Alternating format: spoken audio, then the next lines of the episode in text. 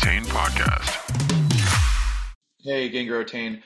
I wanted to tell you about another podcast, the Martech podcast, hosted by Benjamin Shapiro, brought to you by the HubSpot Podcast Network.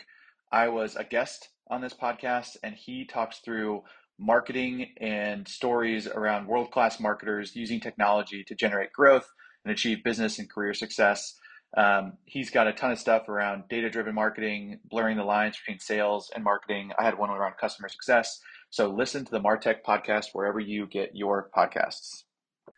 So Ryan, this conversation, this uh, conversation topic came from you last time. So you have to answer first, Ryan. What have you read recently, and what did you read it on? Verbally or typing, Christian? Uh, you verbally, but feel free to put it in the chat as well. Everyone else All who's right. just trickling through, put yours in the chat. All right. Yes, we spoke a lot about reading um, last time we were together and in the prep in preparation. I would say I, I split this in two ways as uh, I love my job and learning about um, learning about all things marketing and customer relationship and bigger business. But um, I also find myself very interested in humanity as a whole. Um, and so I've actually been reading papers on policy and education um, and sharing freedom of speech um, probably pretty topical, but pretty important to me. Um, and then in a business context or more uh, related to being in the state of mind of human beings right now, there's a book called Flux Eight Superpowers. It's too long for me to remember, but effective enough for me to communicate um, by my friend April Rinne, really talking about how change and the speed of change is unprecedented and it's not going to stop. And so, us being able to operate um, in that environment is very important on behalf of our employees and you know all of consumers so hello to everyone and that's what i am reading i encourage i encourage you all to read flux That is a strong reading list. Thank you for sharing. That's very cool. Uh, Kerry, what about yourself? I saw a story of us. I've never heard of it. Uh, it's a, it's a book about um, archaic humans and uh, and modern humans uh, together, but kind of a day in the life what uh, our precursors uh, prior to uh, becoming modern humans would have been like uh, across a time scale of, a million or so years. Uh, I'm fascinated by archaic humans and modern humans and how we got to be this way, and also the idea that uh, there could have been somebody walking around in a body and a brain a lot like mine 40, 50,000 years ago, uh, you know, sleeping on rocks, hunting and gathering for food. Um, I get kind of pissy if my latte isn't perfect in the morning. You know what I mean? So uh, I'm fascinated by that. That's me. Awesome. And Jay, yourself? Uh, yeah, I wonder what they did back then, Kerry, for their lattes. It must have been terrible. Yeah, Um, terrible. so uh, I last year I I read like 40 books, and I was trying to do 50. But and I, when I say read, I mean listen because I listen to books. I don't read them uh, anymore. I don't have that attention span. Um, but I burn myself out on on books. So I've been listening to a lot of podcasts this year. That's been my thing, and I'm go- I'm going to do four books this year. Is what I decided that I'm going to go deep. Anyway, all of that to say, my favorite book, which I actually read twice last year, was Shoe Dog by Phil Knight, the founder of Nike. Just a great entrepreneur entrepreneur story. Um, and just to see how they built that company from the ground up, you know, all the different things, and they they very um, just a very fun story. So if you haven't read that one, I'd highly encourage it. I've only heard good things about that book. Great. What what era of Nike does it go up to? Is it till modern day or like 10 years ago? Um, pretty much after they went public, it it ends after they went public. So it's the whole story of the founding and the twists and turns and the near death, you know, experiences that they had, the company had, and uh, just fascinating. Parts of it are absolutely hilarious too, because they were not real business people; they were athletes. hustle. right? So yeah, it was it was so much fun, fun, fun read for sure. christian Perfect. i was going to say to my friend my new friend jay i'm also reading all the posts i know you have a really great podcast but the community built in your commentary i was like look at this fodder we don't even need to come today we've got a bunch of experts that respond to you so hopefully some of them are here today Yeah. Awesome. Well, thank you everyone who's joined. If you've discovered us uh, via Planhat's uh, LinkedIn or Jay's LinkedIn post as well in, in the comments there, thank you for coming along today. Um, really excited to be by, joined by Jay Nathan, Kerry Cunningham, and, and Ryan Laredo as well. Um, as you know, you can see it on the screen and you signed up for it. We're going to be talking about leading and lagging metrics. But before we jump in, there are three housekeeping things I just want to go through. First of all, yes, absolutely, this webinar will be recorded. Don't worry, we will share the recording if you signed up and it will be available on our website as well. Two things after that. One, there is a Q&A section if you look down at the bottom of your Zoom screen. If you've got any questions you want to ask the panelists, please feel free to put it in there. You can then actually vote on each other's questions as well. So the best ones we can bring to the front. We'll save time at the end for, end for questions, but if there's a really good one, we'll actually bring it forward as well. So please use that. Equally, if you just want to share a comment, use the chat box. More than happy to kind of speak with everyone there. So let's go for that too. Um, without going any further into the housekeeping, uh, Jay, if you wouldn't mind introducing yourself, maybe everyone knows you from LinkedIn and, and your success there, but a little maybe. bit of background. Yeah, sure. Uh, Jay Nathan, I'm Chief Customer Officer at Higher Logic. I've been in the software world for about 20 years. Um, I live in South Carolina on the East Coast of the United States. So we're coming to you from the Eastern time zone. Um, three kids, one wife, one dog, a few other animals, play guitar. That's my, my, my guilty pastime. Uh, but great to be here. Thanks for having me. Awesome. Thank you for joining. And uh, Ryan, if you wouldn't mind going next. Sure. Ryan Laredo, coming from the Central Time Zone in the Americas, in, out of Chicago, Chief Customer Officer at Smartly.io, um, which is a social uh, advertising bringing together media and creative automation on behalf of brands. Enough of that pitch. Um, been in uh, technology for 15 years on the customer front leading change currently in uh, my role responsible for all post sales health and growth. Um, so I think a lot of what we're talking about today is relevant. I don't have my statistics down, but also two kids, one husband and a partridge in a pear tree somewhere in my house because I love to decorate. Um, that's my passion. Brilliant. And uh, Kerry as well, really excited to have you here today we're really customer success focused as, as a company and as a webinar series. So it's really fun to bring you with a little bit of more product background. So if you wouldn't mind sharing for everyone. Sure thing. Uh, so Kerry Cunningham, I'm with uh, 6sense. Uh, today, I started with 6sense about seven months ago, but I spent the last almost eight years at Sirius Decisions and uh, then at Forrester after Forrester acquired uh, Sirius Decisions. Um, at Sirius Decisions, I was co-author of the Demand Unit Waterfall, um, and then its successor, uh, which was released in May this year. Um, and part of the uh, part of what we did with the successor to the demand unit waterfall this year was introduce the concept that every uh, revenue opportunity that you have should be in your waterfall, not just the net new.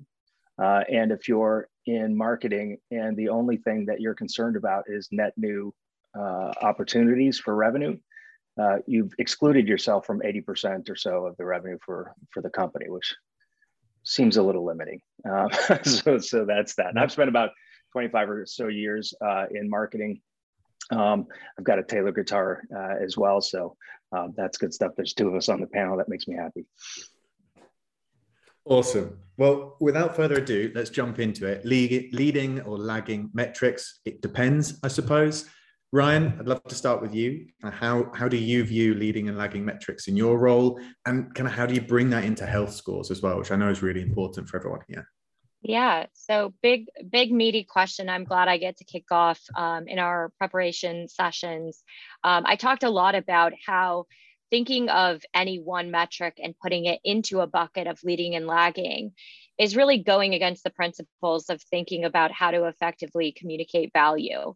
Um, what is a leading indicator to one Kerry over here focused on marketing may think of an NPS score as a whole, net promoter score, as a leading indicator into the health of our business and being able to then take a look at different segments of our customer base and say, let's go after more of those. For me, however, as a pr- practitioner of customer success and overall customer of health, I look at NPS as a very much a lagging indicator in which there was probably many more steps ahead of that response that we got um, that told us what it was going to be. And so our focus right now at Smartly, and really what I would um, I would encourage everyone to do, is to look at what metrics mean what to whom And how do you use them to back into um, a health score. In many ways, health scores are very focused on current customer engagement and intention, intention to grow or stay, or even, hopefully, in marketing's uh, with marketing's help, um, share out their loyalty and recruit even more.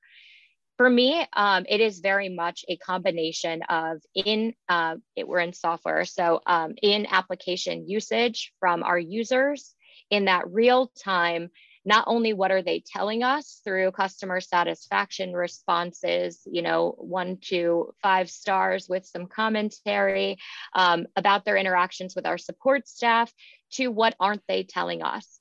What paths are we seeing them get stuck? within their value journey within our uh, within our technology and how do we better eventually if not today get in the way of those with design and get in the way means to course correct them on their learning journey to get the most value out of our product and services.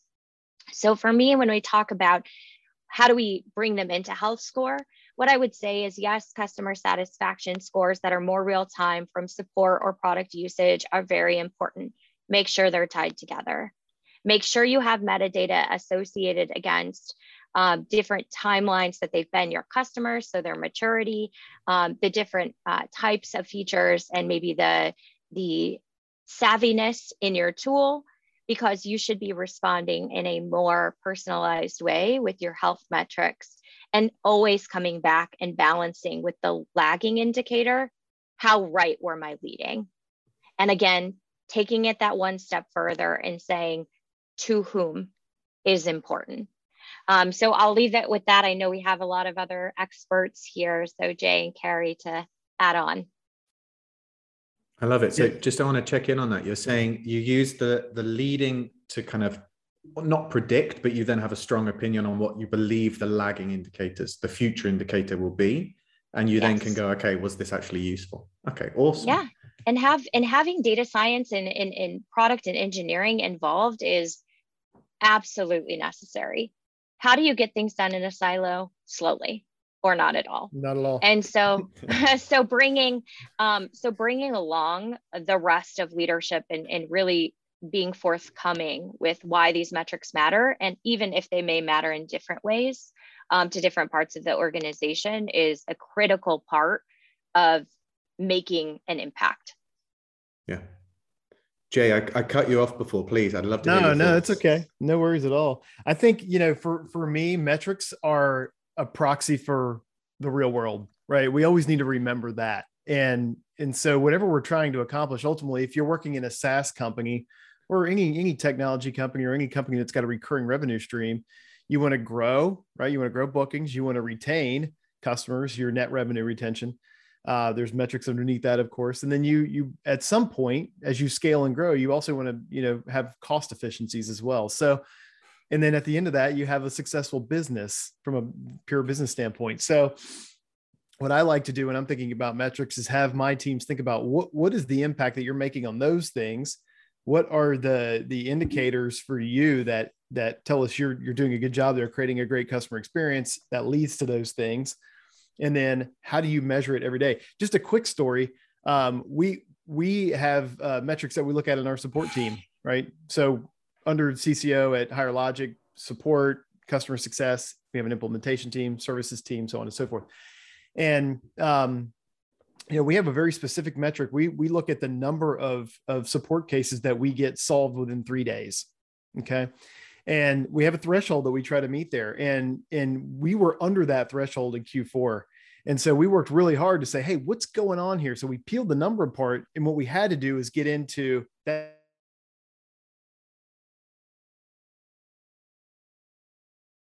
feeling their some of their queries weren't getting answered as quickly as we expected them to. And so we had to go look at leading indicators. How quickly were we responding to the customer when they actually sent us a, a case in the first place. Um, how quickly were we assigning it to the right person within our team? So those are the things that we actually started to track. Those are the leading metrics that lead to that outcome metric. That outcome metric of three day resolution time becomes a, a, la- a leading indicator to, to, the customer experience in general and probably our CSAT scores. We also saw our CSAT go up. So I I I always say don't don't set a goal. Think about the habits or the things that you need to do day after day that help you achieve what you want to achieve from an outcome perspective.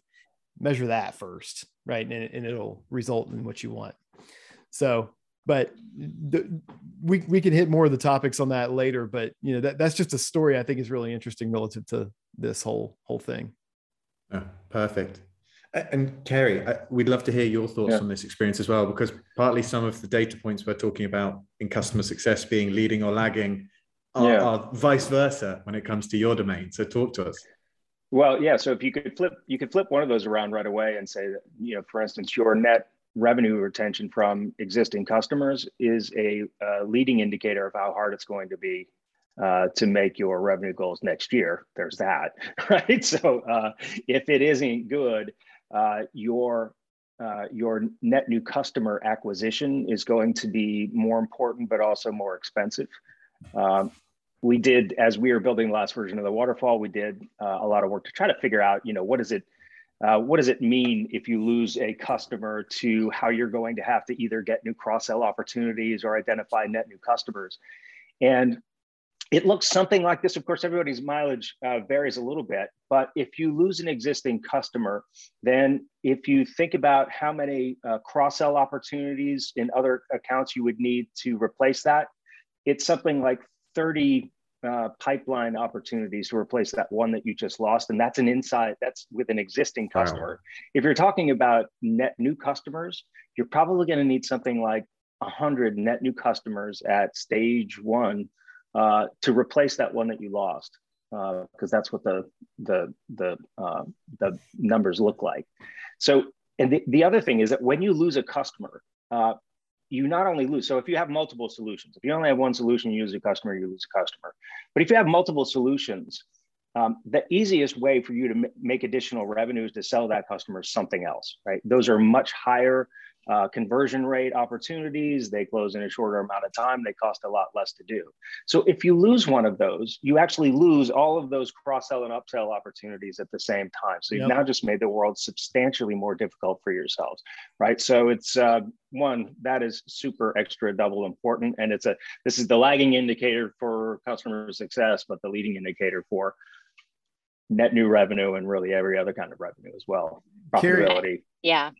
Kerry, when you churn customers, it also reduces your TAM, right? If your TAM totally, isn't growing yeah. fast enough, you're actually eating yeah. away at the customers that you can ever sell to again, right? right. So it's an interesting phenomenon to think about.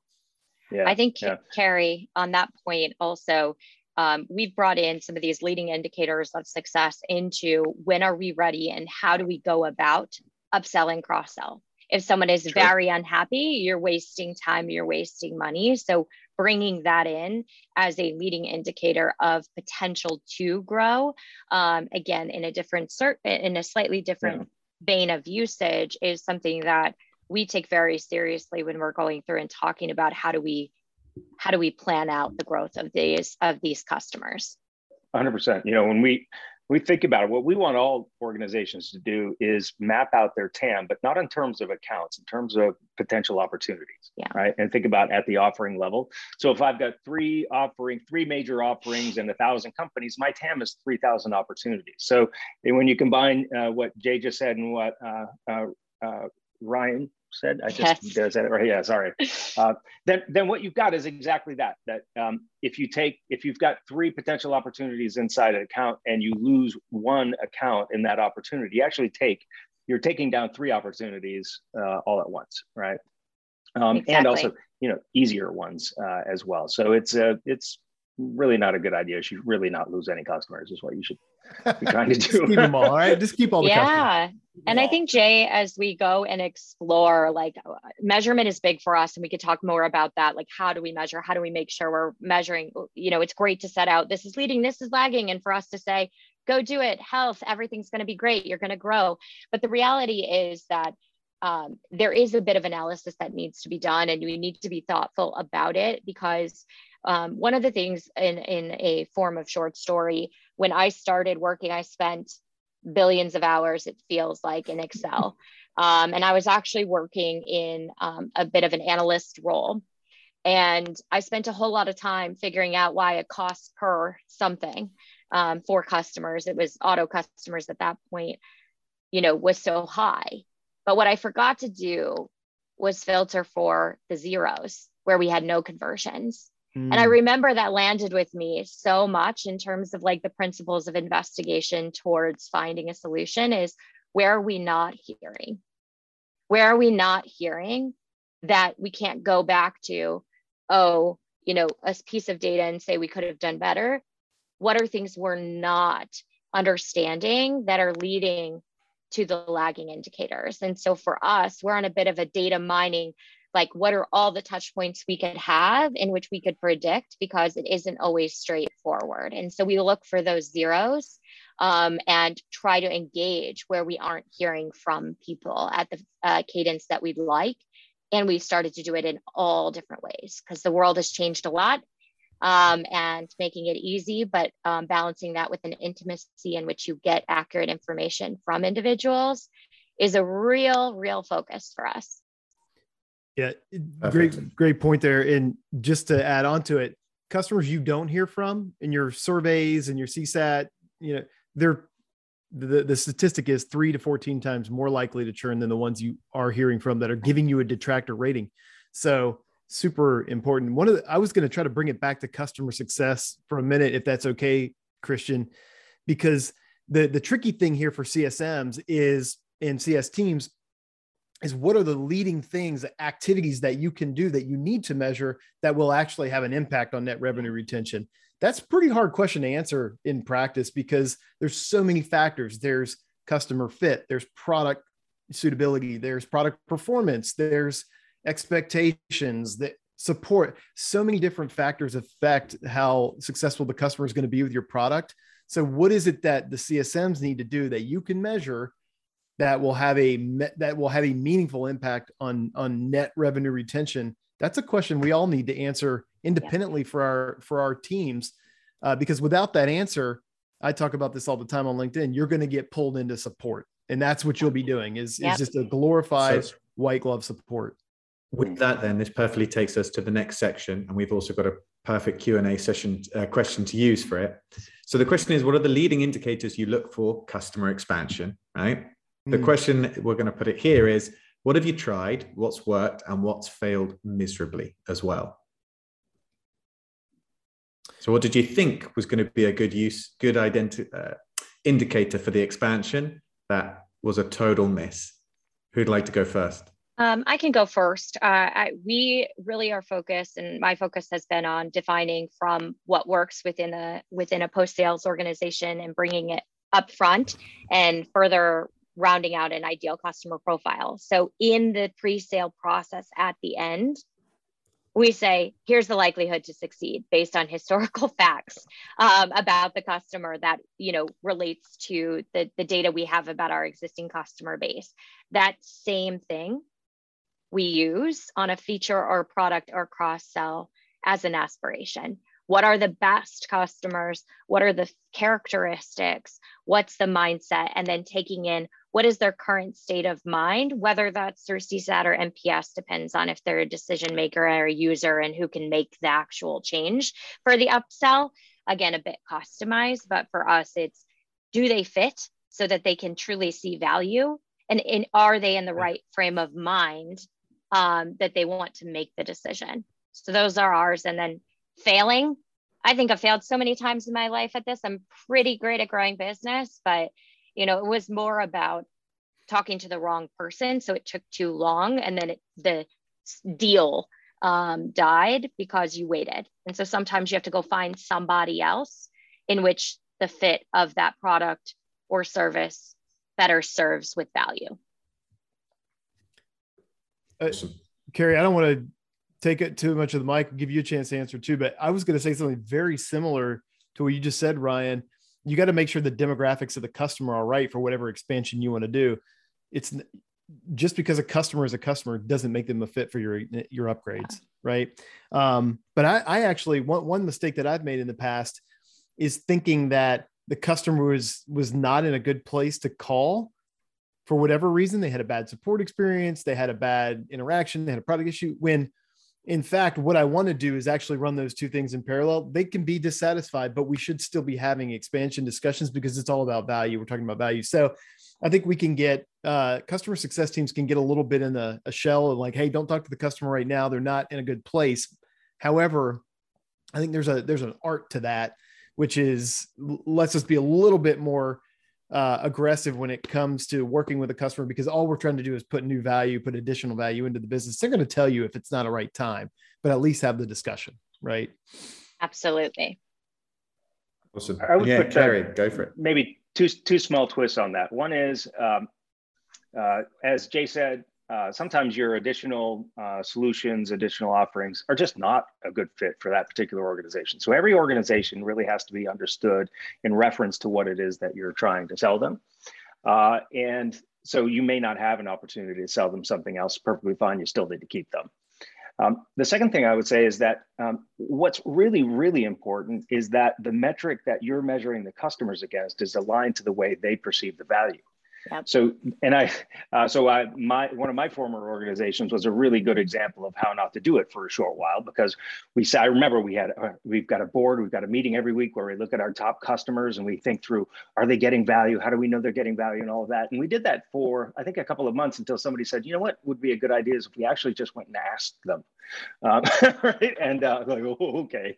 Uh, yeah that helps a lot, right? so actually find the people uh, who are responsible for whether your solution is helping them or not inside those organizations and understand what is of value to them. And, you know, one of the worst feelings is when that person describes a value that they're expecting to get from your solution that it just doesn't offer right yep. and that happens all the time right all the time. Like we don't even do that right that's not a thing that we do oh no, we better reframe this somehow, right? So understanding from your customer what they want and expect uh, and not trying to uh, shoehorn it into what you do, but to really understand what they're expecting.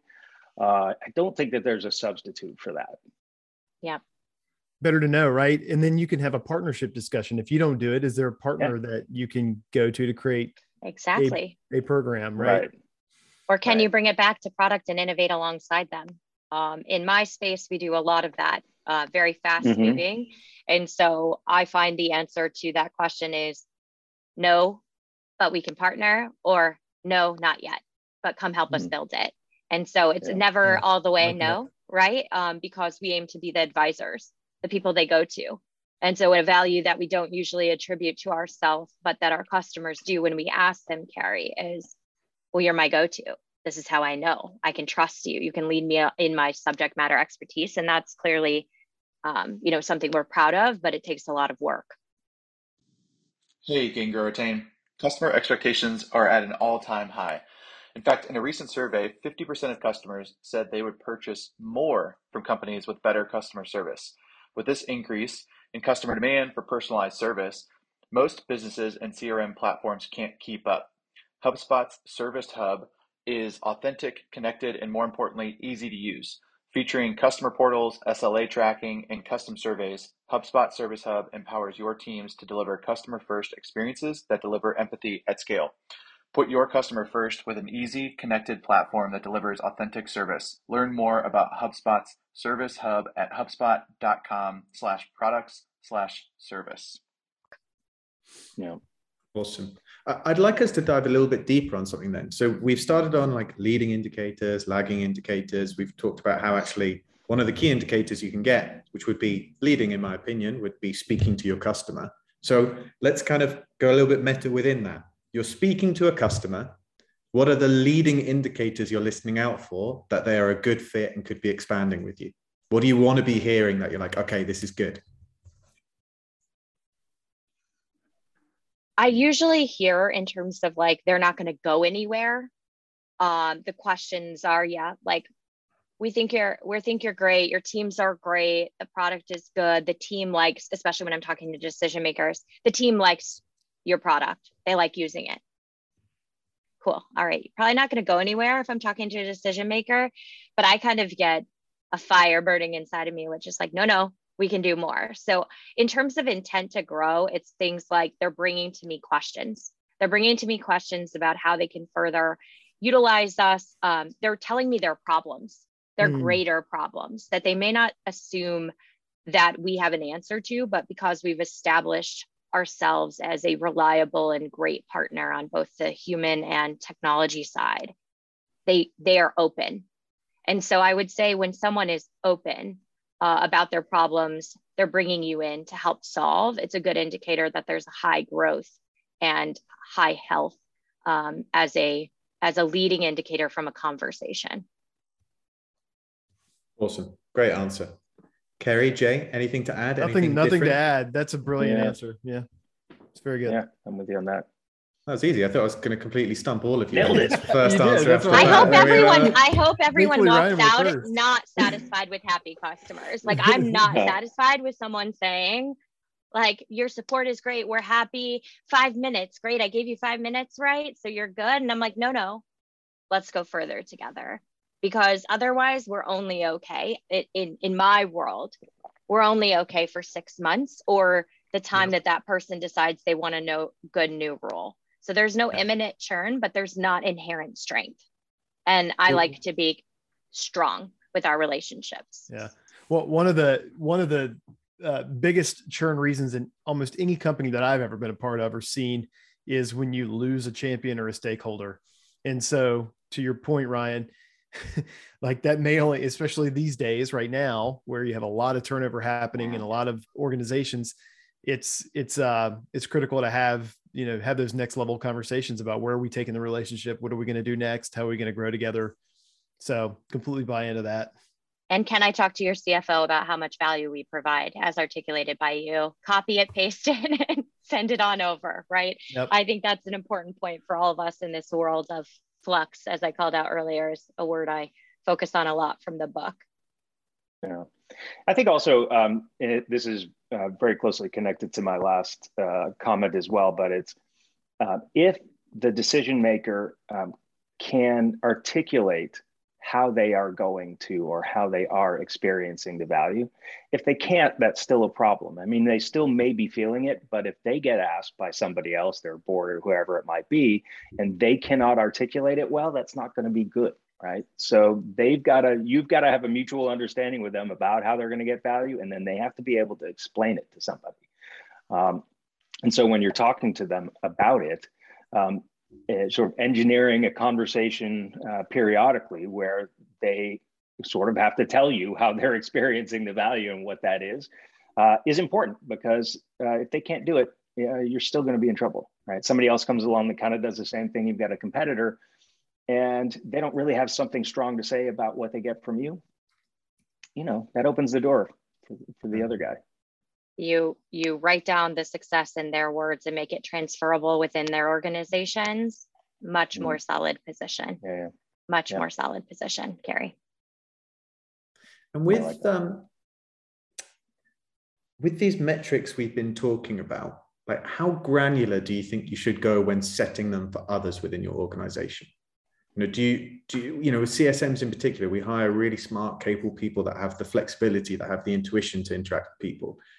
Do you want to really set them up with firm metrics, even down to how many conversations they should be having and how they how many champions they need? Or where do you guys start and stop in that? Yeah, I'll, I'll jump in for a second here. Um, I think yes, you do. Um, what What's really important is that you don't simply uh, push your metric down to Yeah. them. Um, no metrics matter if the person who's uh, accountable for them can't actually do anything about it, right? So the the most common won I see is where uh, you know in the an SDR BDR is comped on uh, closed one revenue. Well, there's nine months or six months between the time they send an opportunity to a sales rep and that thing closes. Total waste of time. It won't motivate them. They won't do one thing differently today because they have that in their pay plan. So it's it's the same with virtually every metric. It has to be a thing that they control that's closely tied to the outcomes that you want. But it, it you know the further downstream you go, it's not going to be that that closely tied. It's going to be closely tied to the next thing along the path, and that's really important. The other thing though is that leading and lagging metrics um, if it's leading or lagging for me it's usually because of my function right so a, a leading indicator for me is a lagging indicator for the person uh, that uh, that i'm receiving work for from those things have to be completely aligned and one question to ask about every metric is can that person blow it out of the park on that? And I'm the next person in line and I still fail. Right. Yep. So can the BDR team blow it out and, and the sales team fail? Can the customer success team blow out their goals and then the, the revenue team altogether fail? Right. If, if that's the case, then you don't have a good metric. It's like a really simple way to think about it. Great answer. I think we Jay, can Ryan, get in, anything to add? Yeah. yeah. I think we can get into this place where you have too many metrics and none of them mean a whole lot, and you don't really know what moves the needle and what doesn't. I worked for a company at one point. We had this meeting every week or so, every other week, where we reviewed the dashboard. The CEO was in the meeting.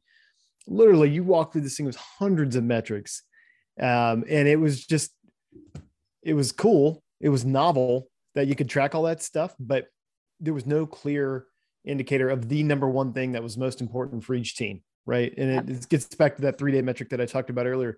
That for our team in Q4 was the number one thing. And we worked on it. We looked at it. We also looked at the other stuff. Okay. Does, did quality satisfaction go down as we were driving that number up? Um, you always want to have a counterbalance to a metric like that. But, you know, think about one or two things that really move the needle. Start there.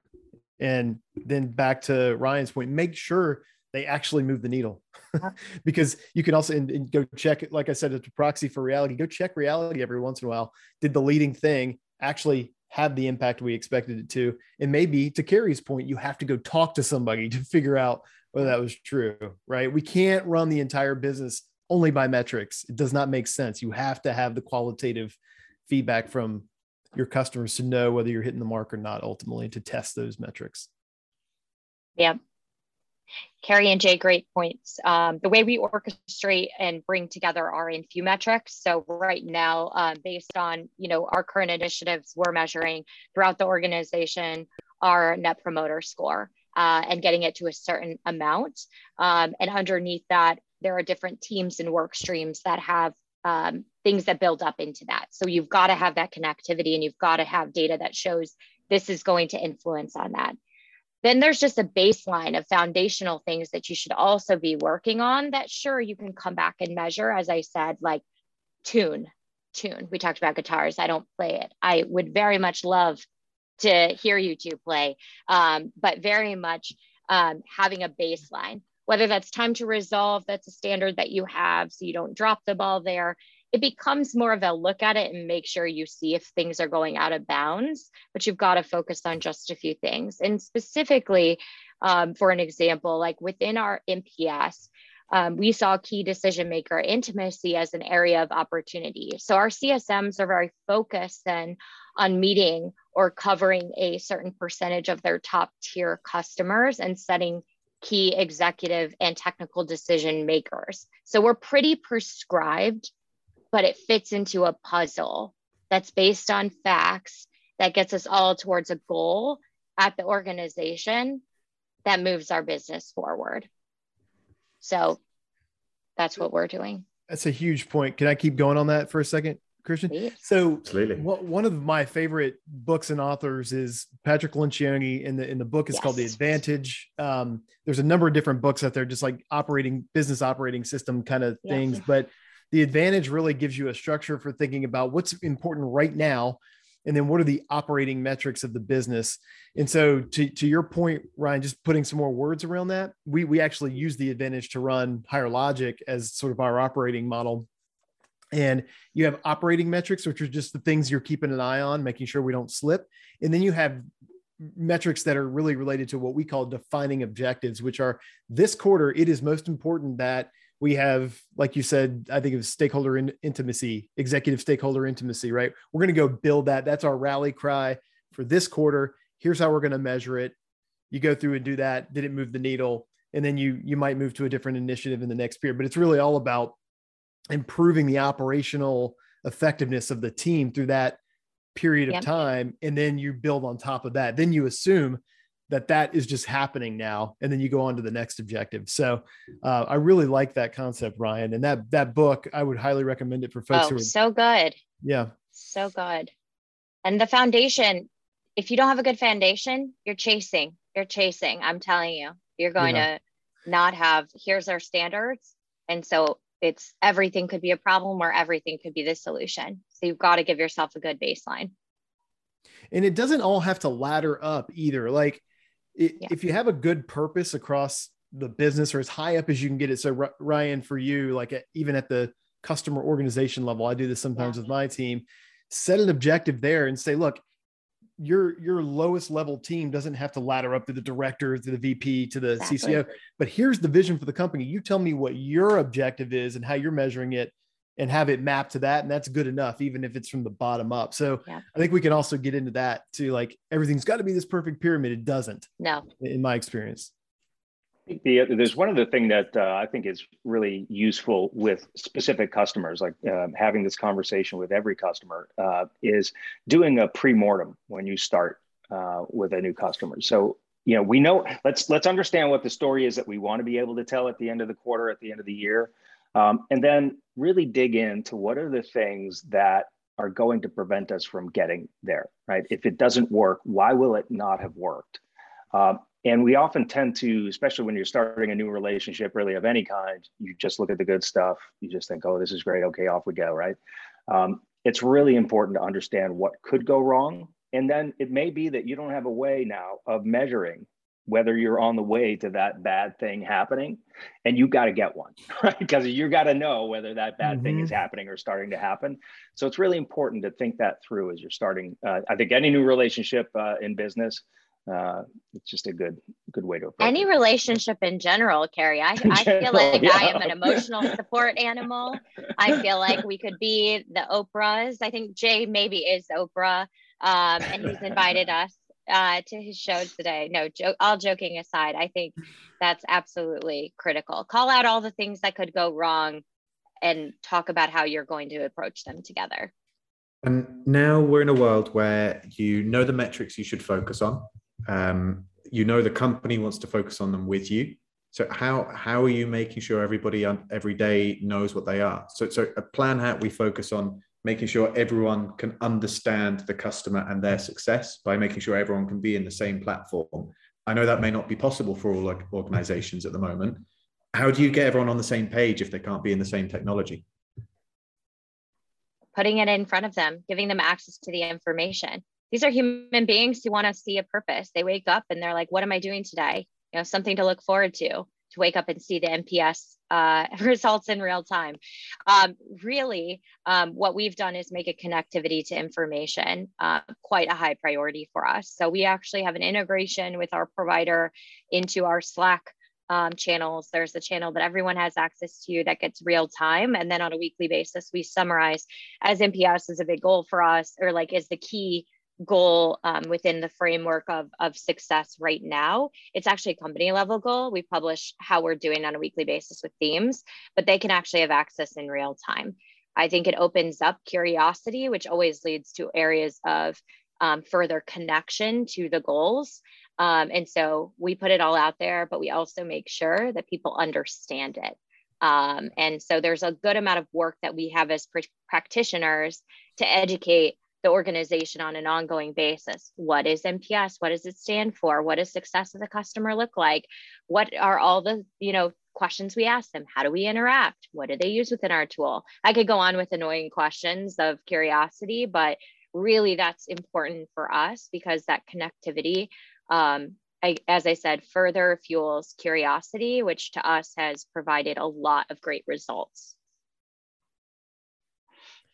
Perfect. Just to add, I mean, to add what we do, I mean, we we think about, ha, ha, especially now. So Higher Logic, remote first company now.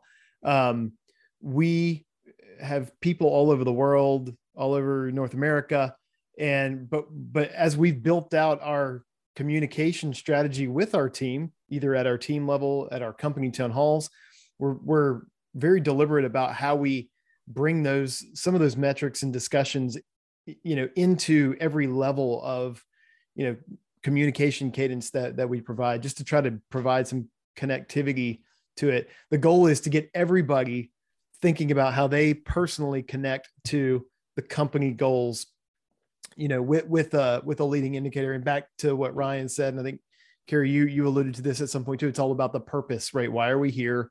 It can't just all be about business metrics by the way it has to be customer outcomes even employee outcomes for our own team um, and that that sort of thing. So taking the thinking about the communication around it is really uh, an important part of this. I think we've we've slowly kind of edged towards, in a sense, around kind of objective key results. So it's still mm-hmm. indicators, but it's tying it to an objective. Doesn't necessarily have to feed up to everything at the top. Yeah. I mean, yep. Kerry, have you tried uh, OKRs at any of your previous companies? Have you experienced them personally? Um, yes, in a variety of different uh, formats. And um, I would uh, just on this general discussion, I would I would plus one the earlier comment about not having too many uh, measurements. Uh, there's just a, a, limit to what most people are going to care about, uh, and so you've got to pick the ones that actually matter. That the connection to the ultimate goals has to be really clear. Um, and if it takes you more than a couple of minutes to explain how it's calculated or whatever, it's probably not going to work uh, for you know right. people as you go down a few levels in the organization. So it's got to be pretty simple to understand. And then for any and everybody, it has to be something that's largely within their control. If you're going to measure them yep. on it, they have to be able to change it. And don't kid yourself into thinking that they can just because you want them to uh, it just you know, doesn't work that way, right? So um, mm-hmm. to me, that's that's one of the single most important things. Then there's there's two things. I don't know if you're all familiar with the uh, the Gallup organization's workplace uh, research, but two really important questions uh, that everybody should be able to answer about how they're being measured in their job is one, uh, do you understand it? Like, do you know what that is and it and and understand what you're supposed to be doing? And two, do you believe you have the tools and equipment, the training, and all that to actually do it? All right. So if you're going to assign metrics to somebody or some part of the organization, you have to be really clear about whether you're actually enabling that function to meet those goals. And you know what happens more often than not is we either uh, kind of brush past it because we don't actually want to look into it. We just think it's a great metric and that's what we want to measure yeah. folks on. Uh, we read it in a, in a book. The book said it was great. So off, let's do it. Um, or we're just, you know, we're excited about it and it's wishful thinking, right? I just, yeah, we should be able to do this. We don't have, we haven't figured it out yet, but let's get it in play and then we'll figure it out. Yeah, no, you won't. Uh, and in the in the time that you don't, the people that you rely on are going to slowly uh, disengage uh, because they know they can't do it uh, or that it doesn't measure the thing that you uh, think it measures, and they're just going to disengage. So you just have to be really dead honest about it. Um, be ready to say that really cool idea I just had, it's nonsense and we can't do it, right? Um, and you've got to be ready to hear that and to do that. Yeah. So let's say we're in an organization and we're being, you know, there's a, a leading metric as a company that we've been told to focus on, but each of you have found uh, what you think is a better metric. How would you try and go about having that conversation upwards in the organization to get realignment on what you think could be more have greater potential for the business perhaps? So who would like to jump on that first? I got a couple ideas that come immediately to mind but i, th- I think um, first of all if you do that as an employee i'm super impressed with that. So do that. What i would say is approach it with an open mind and in a, in a posture of learning so that you can understand why was that metric that you were handed why is that the metric in the first place? Um, because there may be more context than you understand that hasn't been communicated well. We're all humans right? And just because we're in positions of leadership doesn't mean we communicate real well. Doesn't even make mean that we make that great of decisions all the time um, but in, in more and more like if we can have those open dialogues up and down uh, the the organizational chain as it were then I think we can make all that better. So those are the first two things that came to my mind. Yeah, I would say uh, my team, it, it's, we talk about customer experience, and I think we all know um, it's not a trend, it's a reality that's very connected to our employee experience. And so having that connectivity and making these goals clear and making it achievable is all instrument, like it's just so necessary to get things done.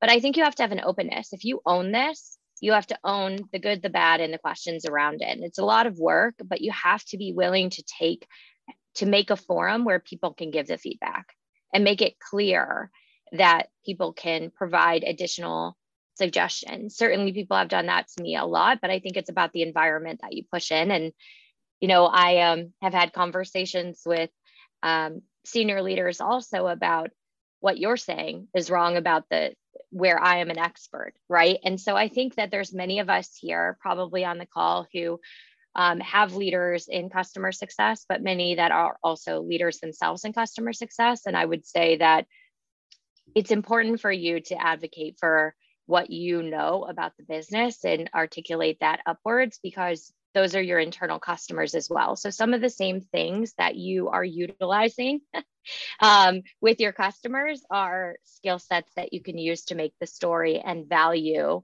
and suggestions internally got, uh, I, I, think, a somewhat unique uh, perspective here in that uh, spending uh, seven and a half or so years at Sirius Decisions in Forrester, uh, a huge part of my mission the entire time was telling people that what they've been measuring on the demand and customer acquisition uh, part of things was wrong. so I did a presentation a couple of years back and a bunch of research around it called "Why Your Falling Lead Conversion Rates Are a Good Thing," um, and another one most recently that was marketing sourced attribution is your pathway to irrelevance right? So these are these are two of the most important things that demand people look at.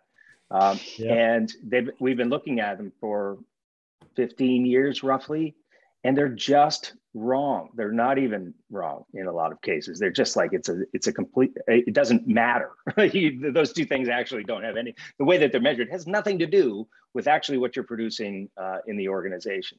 Now that conversation when you're trying to get a market to change is one thing.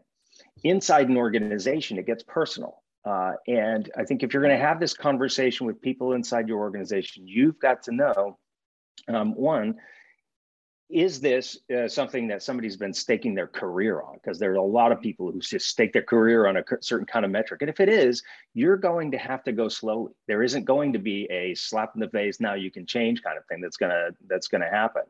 Um, and the second thing is, if you're going to say, here's a metric that uh, that I think we should use instead of something that we've done, um, your case has to be super solid right? Yep. And you've got to be willing to have that conversation a number of times. Uh, in my case, it's like a thousand times over the last few years with with a whole bunch of different people.